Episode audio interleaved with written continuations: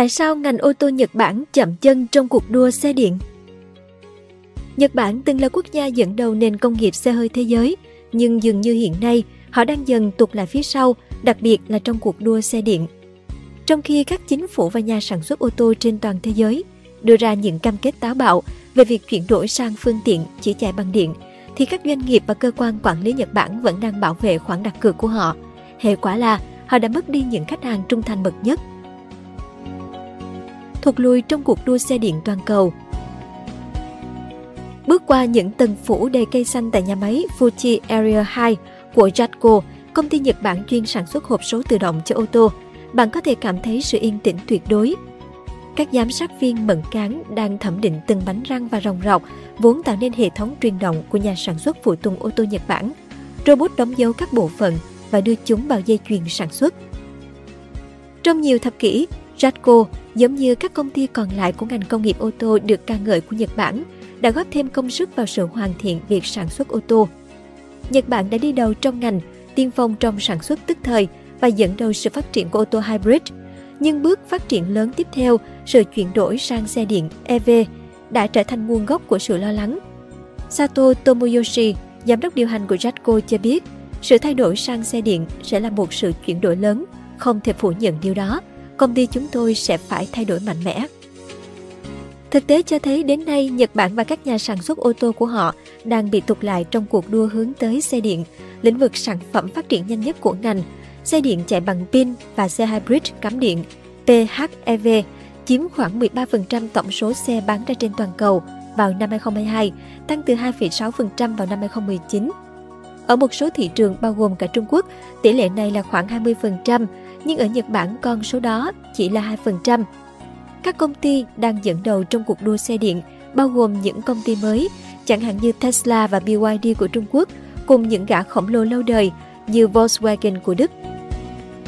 Vậy mà tuyệt nhiên, các hãng xe Nhật không nằm trong số đó.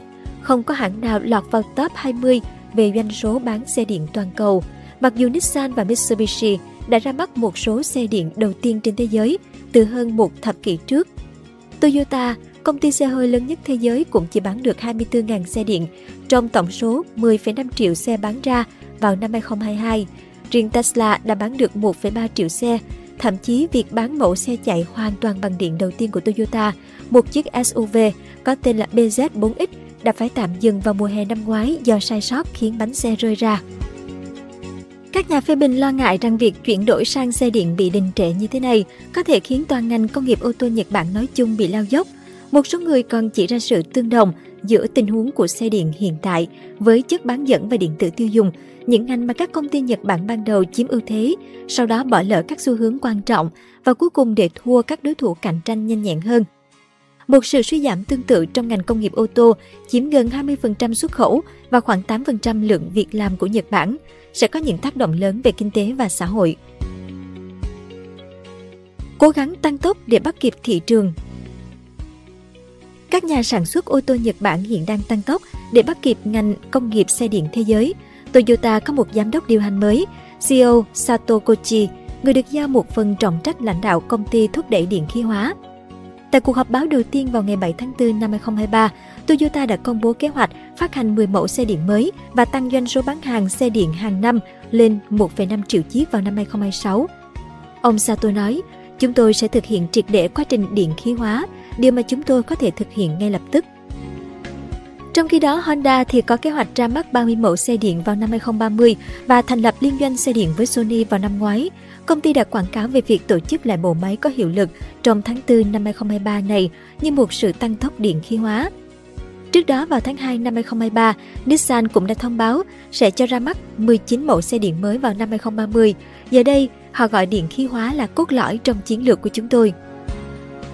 Theo các chuyên gia, sự khởi đầu chậm chạp của Nhật Bản đối với xe điện một phần bắt nguồn từ những thành công trước đó của nước này, hay như cách nói của ông Sato, đây là một trường hợp kinh điển về thế tiến thoái lượng nan của nhà đổi mới. Các nhà lãnh đạo ngành do dự nắm bắt một công nghệ mới có thể làm suy yếu các lĩnh vực mà Nhật Bản dẫn đầu suốt nhiều năm, chẳng hạn như xe hybrid tiêu chuẩn, kết hợp động cơ đốt trong và động cơ điện chạy bằng pin thu năng lượng từ phanh tái tạo, chứ không phải sạc bằng năng lượng bên ngoài như điện.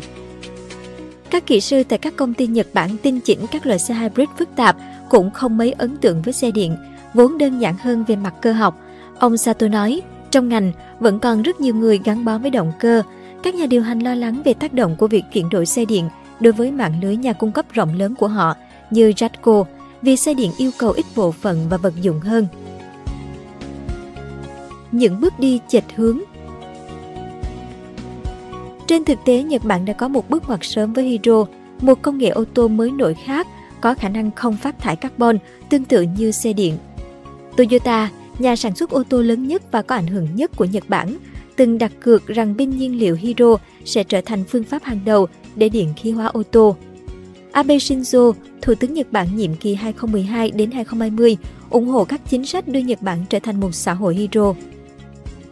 Vào năm 2015, Toyota đã giao chiếc sedan chạy bằng pin nhiên liệu hydro đầu tiên của mình có tên Mirai cho chính ông Abe.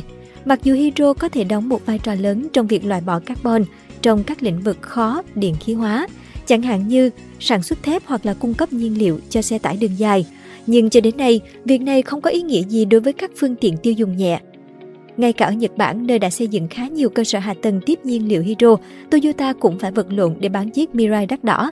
Công ty chỉ bán được tổng cộng 7.500 xe chạy pin nhiên liệu tại thị trường quê nhà. Hơn nữa, trong khi các chính phủ ở Trung Quốc, châu Âu và châu Mỹ ngày càng trợ cấp cho xe điện như một phần trong chính sách khí hậu của họ, thì Nhật Bản không làm được nhiều để khuyến khích việc áp dụng chúng. Chính phủ đã kêu gọi 100% phương tiện bán ra vào năm 2035 sẽ được điện khí hóa, nhưng điều đó bao gồm cả xe hybrid, trái ngược với các chính phủ khác đã xác định thế hệ phương tiện tiếp theo hẹp hơn chỉ có xe điện. Thực tế cho thấy chính phủ Nhật Bản trợ cấp cho xe pin nhiên liệu hydro vẫn lớn hơn nhiều so với trợ cấp cho xe điện. Quy định nghiêm ngặt đã cản trở việc mở rộng cơ sở hạ tầng sạc xe điện. Nhật Bản có số lượng bộ sạc xe điện công cộng bằng khoảng 1 phần tư so với Hàn Quốc, nước láng giềng nhỏ hơn nhiều. Sự hoài nghi gia dẳng về công nghệ xe điện giải thích một số sự cảnh giác của Nhật Bản. Tsuruhara Yoshiro của Auto Insight, một tạp chí công nghiệp cho biết các nhà sản xuất ô tô Nhật Bản và các quan chức vẫn đang đặt câu hỏi xe điện có phải là thứ mà người tiêu dùng muốn không? Nó có cung cấp giá trị cho họ không?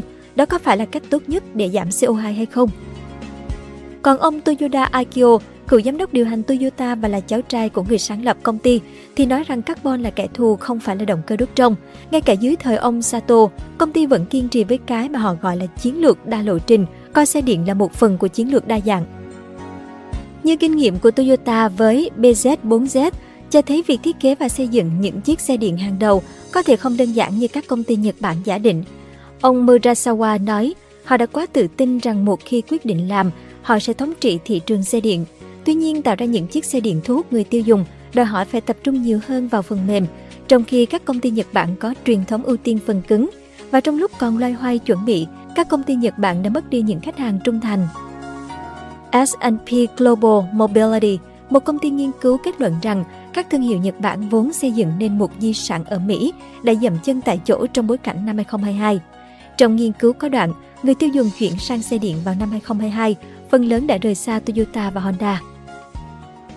Tệ hơn trong khi ô tô Nhật Bản từng đồng nghĩa với việc tiết kiệm nhiên liệu và do đó bảo vệ môi trường, thì theo các chuyên gia, ngày nay chúng có nguy cơ trở thành đại diện cho chủ nghĩa, phủ nhận khí hậu. Theo một nghiên cứu gần đây của Greenpeace, ba nhà sản xuất ô tô lớn nhất của Nhật gồm Toyota, Honda và Nissan xếp hạng thấp nhất trong số 10 công ty ô tô hàng đầu toàn cầu khi nói đến nỗ lực khử carbon. Cảm ơn bạn đã xem video trên kênh Người Thành Công. Đừng quên nhấn nút đăng ký và xem thêm những video mới để ủng hộ nhóm nhé!